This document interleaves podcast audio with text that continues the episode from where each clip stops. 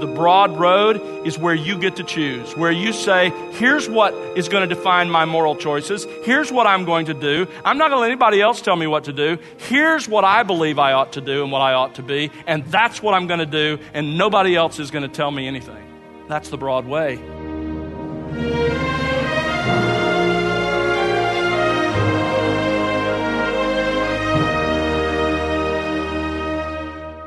Welcome to The Word Unleashed with Tom Pennington. Tom is pastor teacher at Countryside Bible Church in Southlake, Texas.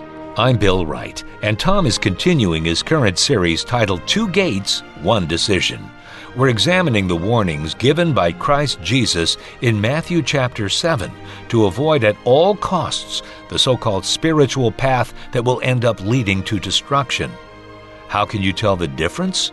Well, on today's program, Tom will look at some of the ways many people are deceived into thinking they're on the narrow path that leads to life, when they're actually following a path that leads to spiritual death. The challenge for you today is to take this warning to heart and to examine carefully which path you are currently on. Open your Bible now and let's join Tom Pennington with today's message on the Word Unleashed. A couple of years ago, I read uh, of an article in a British newspaper.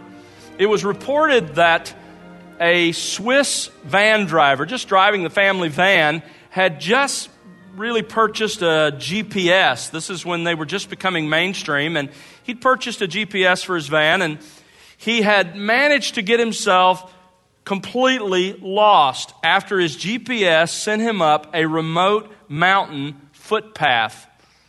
This is what the article said. Driver Robert Ziegler, 37, found himself stranded near the peak at Bergen, Switzerland, unable to go forward or to turn around and go back the same way he came. Rescue workers scrambled a heavy lifting helicopter to carry the van and its driver to safety after he dialed for help on his mobile phone. The driver told police, I was lost and I kept hoping that each little turn would get me back to the main road. In the end, it told me, that is, the GPS told me to turn around, but of course, by then, I couldn't. A fire brigade spokesman explained he claims he didn't see any footpath signs, but he must have been a pretty good driver to get that far up a glorified goat track. End quote. It's quite an interesting picture, actually, this van stuck on this steep mountain path. While that's one of the more dramatic examples, and we've all read about them, in this digital age, it has become increasingly common for people to get on the wrong road and end up at the wrong destination. Maybe you've had that experience with your GPS device. The same thing often happens in the spiritual world with far more tragic results. People start off at the wrong place, they follow the wrong road, and someday they arrive at a terribly wrong destination. That is the exact warning that Jesus gives us in Matthew chapter 7. Now, last week we began to study the conclusion of Jesus' Sermon on the Mount. It is his application of the sermon to his disciples. It's also an invitation to those who aren't his disciples to become so. But it is, in addition, a warning. It's a warning to those who think they are Jesus' disciples, but may in fact not be. In fact, Jesus warns us in the concluding verses of this sermon in Matthew chapter 7 that there are three dangers that can keep a person from entering his kingdom at all, even when they think they are. The first danger is the danger of finding the wrong entrance. This is described in verses 13 to 14 the wrong entrance into his kingdom. The second danger comes in verses 15 to 20. It's the danger of false teachers. And the false teachers are the ones who point to the wrong entrance. The third danger comes in verses 21 to 27 of Matthew 7, and it's the danger of a false profession. This is a person who understands who Jesus really is, who really understands the true gospel, and who professes to be a follower of Christ, but in fact is not. Their profession is not matched by a life of following Jesus Christ. Those are the dangers that Jesus warns us of for all who have attached themselves in some way to Him. Now, today, I want us to conclude our study of the first of those dangers the danger of finding the wrong entrance. Jesus describes this in just two amazing verses Matthew chapter 7, verses 13 and 14.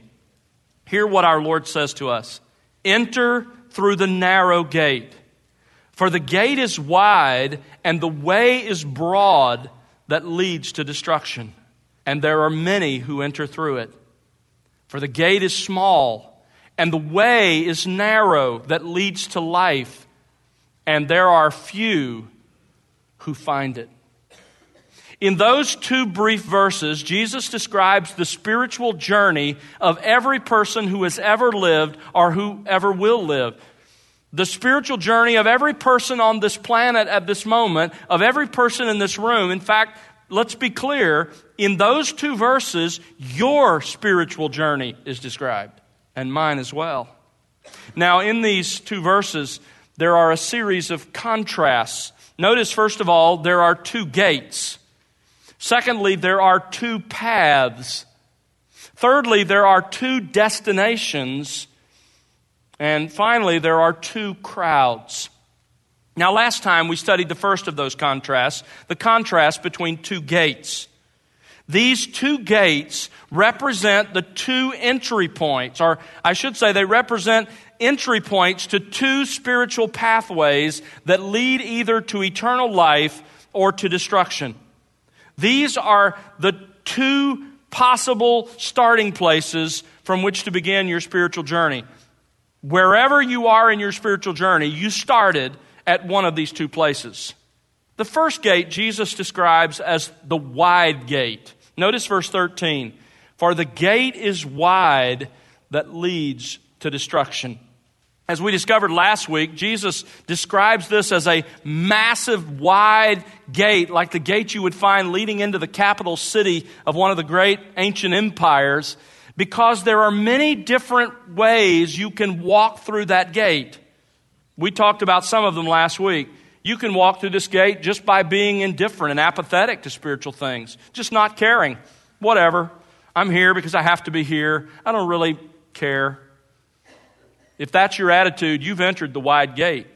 You can get there through human philosophies and ideologies. Just embrace the thinking of our times, and you've passed through the wide gate. False religion is part of that wide gate.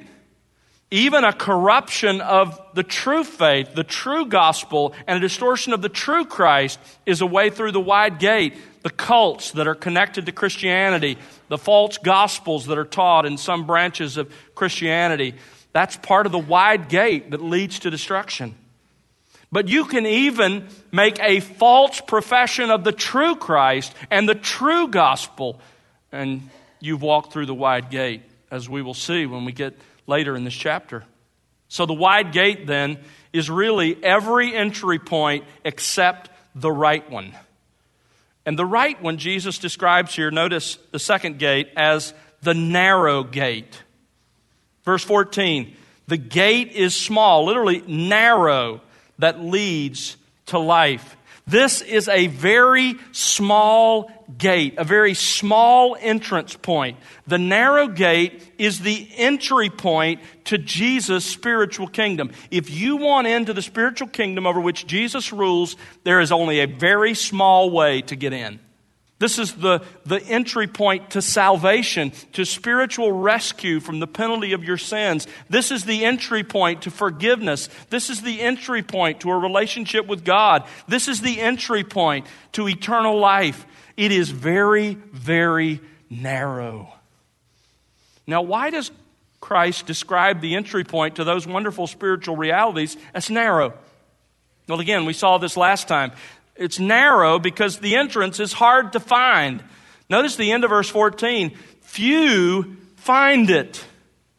Satan has done a masterful job of hiding the real entrance in the clutter of all the false gates, all the wrong ways to pursue a relationship with God. It's hard to find. Secondly, it's hard to fit through. Once you understand where it is, what it is, it's hard to fit through. And we, we talked about what we meant by that because only one person can go through at a time. Listen, you, this gate is very narrow. You cannot go through it with your parents. Your parents' faith won't get you into Jesus' spiritual kingdom.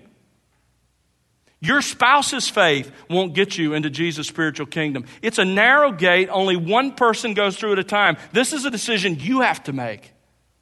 It also doesn't allow any baggage. In other words, you can't go through this gate carrying your own personal works and your own personal merit and the things that are going to make you acceptable to God.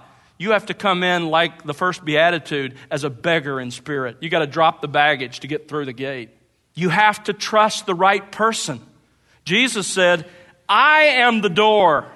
He said, I am the way, the truth, and the life. No one comes to the Father but through me. There aren't many different ways to God. You have to come through the right person. And Jesus said, I'm it. There is no other way. You also have to believe the right gospel. You see, there are plenty of false gospels out there. Paul talks about them in Galatians 1 and other places. There are false teachers selling wrong ways to be made right with God. You got to believe the one, as Paul says, the one I preach to you, the one that's contained in the pages of this book, the gospel that says that Jesus was God's Son who came and took on flesh, who lived a perfect life, and then who died a sacrificial death on the cross in order to satisfy the wrath of God against the sins of everyone who would ever believe. And the only way that can be yours is by repenting of your rebellion against God, laying down your rebellion and submitting yourself to Him and putting your faith in Jesus Christ. That's it. You have to believe the right gospel. That's the one, Paul says, which was preached to you. But not only is the entrance hard to fit through, it's also hard to accept because it runs contrary to our natures. Jesus said, If anyone would come after me, let him deny himself, take up his cross, and follow me. That doesn't sit well with any of us naturally. In fact, the only reason we would ever go through this gate is because God is at work in our hearts. If you chose to walk through this gate, it's because God, in His grace, was doing a gracious work in your life. So, the two gates are two entry points to two entirely different spiritual journeys. And one of those journeys ends at destruction, and the other journey ends in life. The only entry point that leads to eternal life is Jesus Christ and the gospel he taught. Listen to me carefully. Every other gate, without exception, leads to destruction. That's what Jesus said. Now, today, we come to the second contrast in this passage. That was all review. Let's pick up where we left off. And this next contrast is a contrast between two ways. Two ways. Notice verse 13. The first way is referred to in this way The gate is wide, and the way is broad that leads to destruction. The second way is identified in verse 14 For the gate is small, and the way is narrow that leads to life. Two different ways one broad, one narrow. Now, the word that's translated way in both cases is a very common word in the scripture. It's a word that's often used to refer to a literal path or a literal road or highway. When it's used metaphorically, as it is here, it refers to a course of life, to a way of living. In other words, it refers to a person's lifestyle. When you walk down the same path again and again, as we do in our habits each day, we form a pathway, we form ruts. And in biblical terms, that way describes your lifestyle, how you live day after day. So the two gates then picture two points of entry. The two ways picture two distinct lifestyles, the two entirely different ways of living to which each of these gates open. Now, first of all, Notice there's the broad way. The broad way. Jesus says the wide gate opens into a broad road. The word broad means that which has ample room. It refers to that which is spacious and roomy. Jesus was almost certainly referring to some of those international highways that passed through Israel in the first century. If you're familiar with the geography of the Middle East, you know that in the ancient world you wanted to avoid travel by sea, so you wanted to travel by land. But if you wanted to travel between the three continents of the ancient world, you had to travel through that little narrow bridge of land that we call Israel. Because the Mediterranean was on one side, the Sahara Desert on the other. You had to travel through that little bridge of land. That's why it was so strategically located for God's people. Passing through Israel in the time of Christ, there were a couple of international highways. Don't think like major freeways like you and I have but for their time, they were broad, massive roads. That's what Jesus is talking about here. For us, to sort of put it in the 21st century context, I want you to think for a moment about the widest freeway you've ever been on. Maybe it was 10 lanes, maybe it was 12 lanes, maybe it was 18 lanes. But imagine that freeway for a moment with no markings, no lines, and no median. I've been on roads like that in certain parts of the world and no rules, I might add. And when you're on a wide road like that, without lane markings, there is a lot of room for you to make choices. There's a lot of latitude about which specific course you choose. You see, the broad way pictures a way of living, a lifestyle that is completely personally comfortable and not confining. Charles Quarles, one commentator, puts it this way A wide road allows plenty of room for weaving back and forth, and it provides a vivid picture of a lifestyle with few moral constraints. The wide road offers enough moral latitude, here's the key, that each person can do what is right in his own eyes. In other words, what makes the broad way appealing is that you get to choose your own route. You get to choose your own path. Now, the moment I hear that, my mind goes to the words of Isaiah in, Isaiah 53. You remember that indictment of all of humanity, of all of us? Here's how he describes human sinfulness. He says, All of us, that's everybody here, all of us, like sheep, have gone astray. The image is here's a path that's been laid out by the Word of God. And we are to follow our shepherd on that path that's delineated by the scripture. But we don't follow our Creator who has written His law in our hearts, who's given us His law. Instead, like sheep who refuse to follow their shepherd, we have gone astray. We've left the path. And then He says, each of us, that's now not talking about us as a group, but individually, you, me, each of us has turned to his own way. That's the essence of human sinfulness.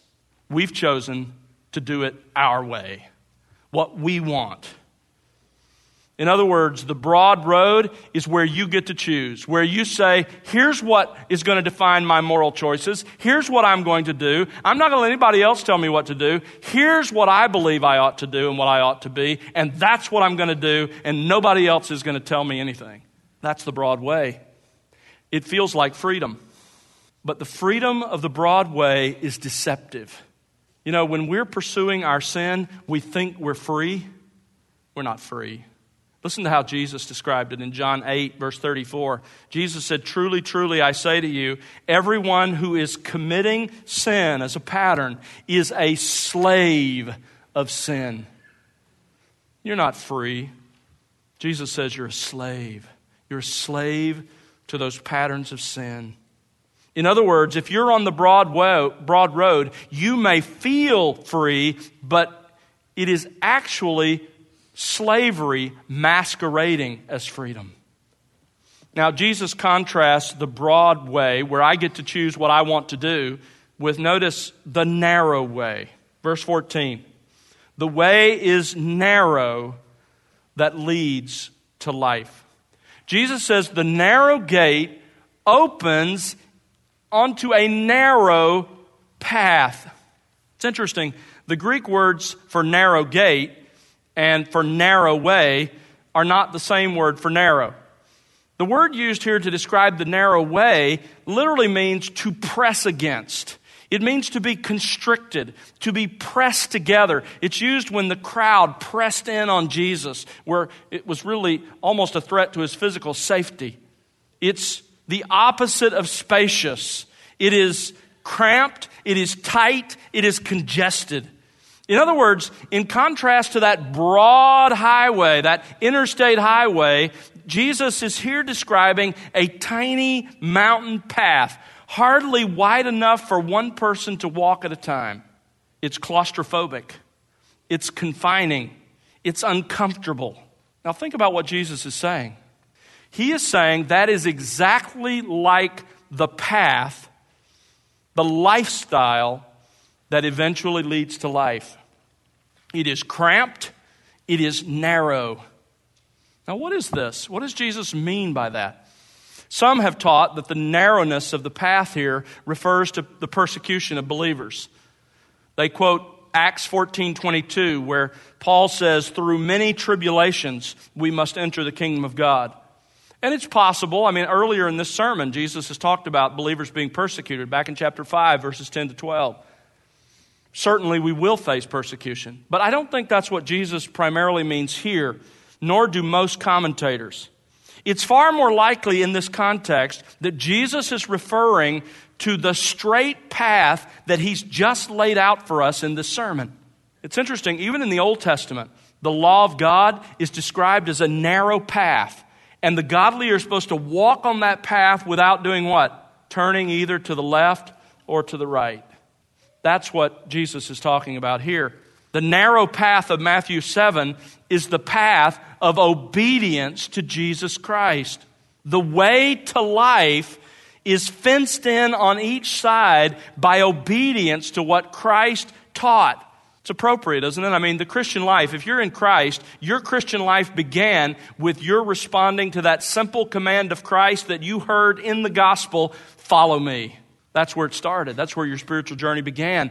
Well, that's what the narrow path is all about. It's about continuing to follow Jesus in the sense of obeying what he has said we are to do. John Stott remarks of this narrow way its boundaries are clearly marked. Its narrowness is due to something called divine revelation, which restricts pilgrims to the confines of what God has revealed in Scripture to be true and good.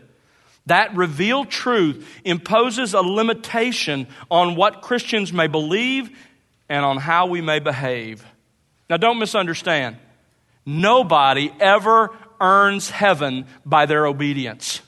Salvation is a free gift of the grace of God given to sinners. But if you have experienced that free gift, if you have received that free gift, if you are on the path that leads to life, then you will be described by, recognized by, a desire deep in your soul to obey and follow Jesus Christ. Is there anything more important to me than following and obeying Jesus Christ? Because that's what defines a follower of Jesus. That's what defines a Christian.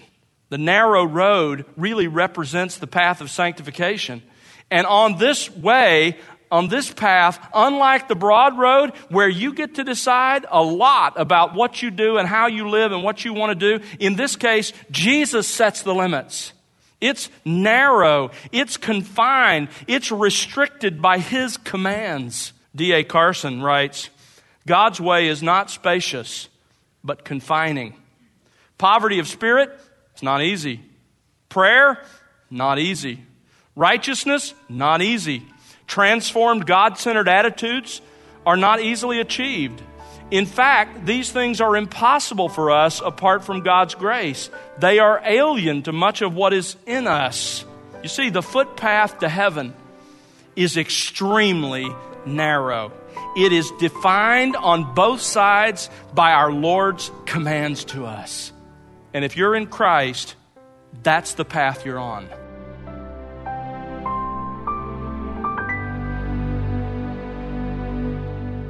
That's Tom Pennington here on The Word Unleashed with part three of his current series, Two Gates, One Decision. Tom will bring you part four on our next broadcast as he once again takes us to God's Word, and we do hope you'll join us then. Well, we'd like you to know that Tom has a new book out titled The God Who Hears, a book of pastoral prayers. It features 31 scripture readings and accompanying pastoral prayers. Tom's book is available for purchase right now online at thewordunleashed.org. As always, it's our prayer that you'll be enriched by the expository teaching of God's Word here on The Word Unleashed. We'd love to hear your story and how God is enriching you in your walk with Christ through this ministry. Write to us, won't you? Our address is listeners at thewordunleashed.org. Again, that's listeners at thewordunleashed.org. Or you can call us at 1 877 577 WORD. And remember to connect with us on social at The Word Unleashed. The Word Unleashed is made possible because of the prayers and financial gifts of individuals like you. Please consider partnering with us. You can find out how to do that by visiting thewordunleashed.org. Again, that's thewordunleashed.org. And now for Tom Pennington and the entire team, I'm Bill Wright. Thanks for listening to The Word Unleashed, exalting God's glory, explaining God's truth.